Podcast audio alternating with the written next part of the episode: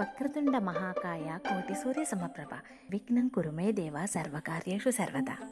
Hi friends నేను మొదటిసారిగా మొదలు పెడుతున్న ఈ పాడ్కాస్టింగ్ అనే కొత్త ప్రక్రియకి మీ అందరూ సహకారం లభించాలని ఎక్కువ మంది శ్రోతలు రావాలని ఆ వినాయకుడికి మొక్కుకున్నాను సరే పనిలో పనిగా ఈరోజు వినాయకుడి గురించి చెప్పుకుందాం. పిల్లలందరికీ బాగా సంతోషాన్ని కలిగించే దేవుడు ఎవరంటే మన వినాయకుడు. ఆ చక్కటి రూపం ఆ ఏనుగు తల ఒక పెద్ద పొట్ట చూడగానే మనకి చాలా సంతోషంగా అనిపిస్తుంది.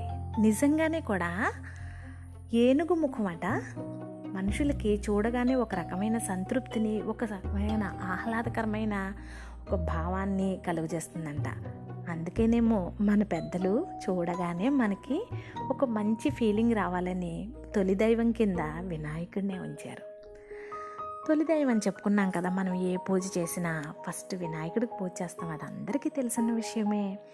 మరి మనకి సమయం చాలా తక్కువగా ఉన్నప్పుడు అర్జెంటుగా పూజ చేయాల్సి వచ్చినప్పుడు లేదంటే పూజ చేయడానికి వీల్లేని పరిస్థితుల్లో భగవంత్ ధ్యానం చేయాల్సి వచ్చినప్పుడు వినాయకుడికి సంబంధించిన ఒక పదహారు నామాలు ఉంటాయి అది అంతా ఒక శ్లోకం కింద ఉంటుంది.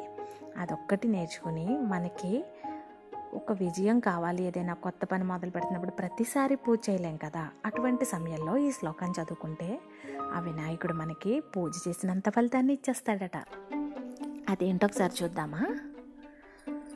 సుముఖచ్చ కపిలో గజకర్ణిక లంబోదరశ్చ వికటో విఘ్నరాజో గణాధిప ధూమకేతోర్గణాధ్యక్ష బాలచంద్రో గజానన వక్రతుండ శూర్పకర్ణ హేరంబ స్కందపూర్వజ షోడసైతాని నామాని అహపటే శృణుయాదపి విద్యారంభే వివాహే చ ప్రవేశే నిర్గమే తద సంగ్రామే సర్వకార్యేషు విఘ్నస్తస్య నచాయితే ఒక విద్యాభ్యాసం మొదలుపెట్టేటప్పుడు వివాహ సమయంలోనూ లేదైనా ఎవరి మీదైనా యుద్ధానికి వెళ్ళేటప్పుడు అది ఇది అని కాకుండా ఏ సమయంలో అన్నా సరే ఏ పని మొదలు పెట్టేసేటప్పుడైనా సరే ఈ పదహారు నామాలని తలుచుకున్నామంటే మనకి నిర్విఘ్నంగా విజయం చేకూరుతుందని దీని అర్థం.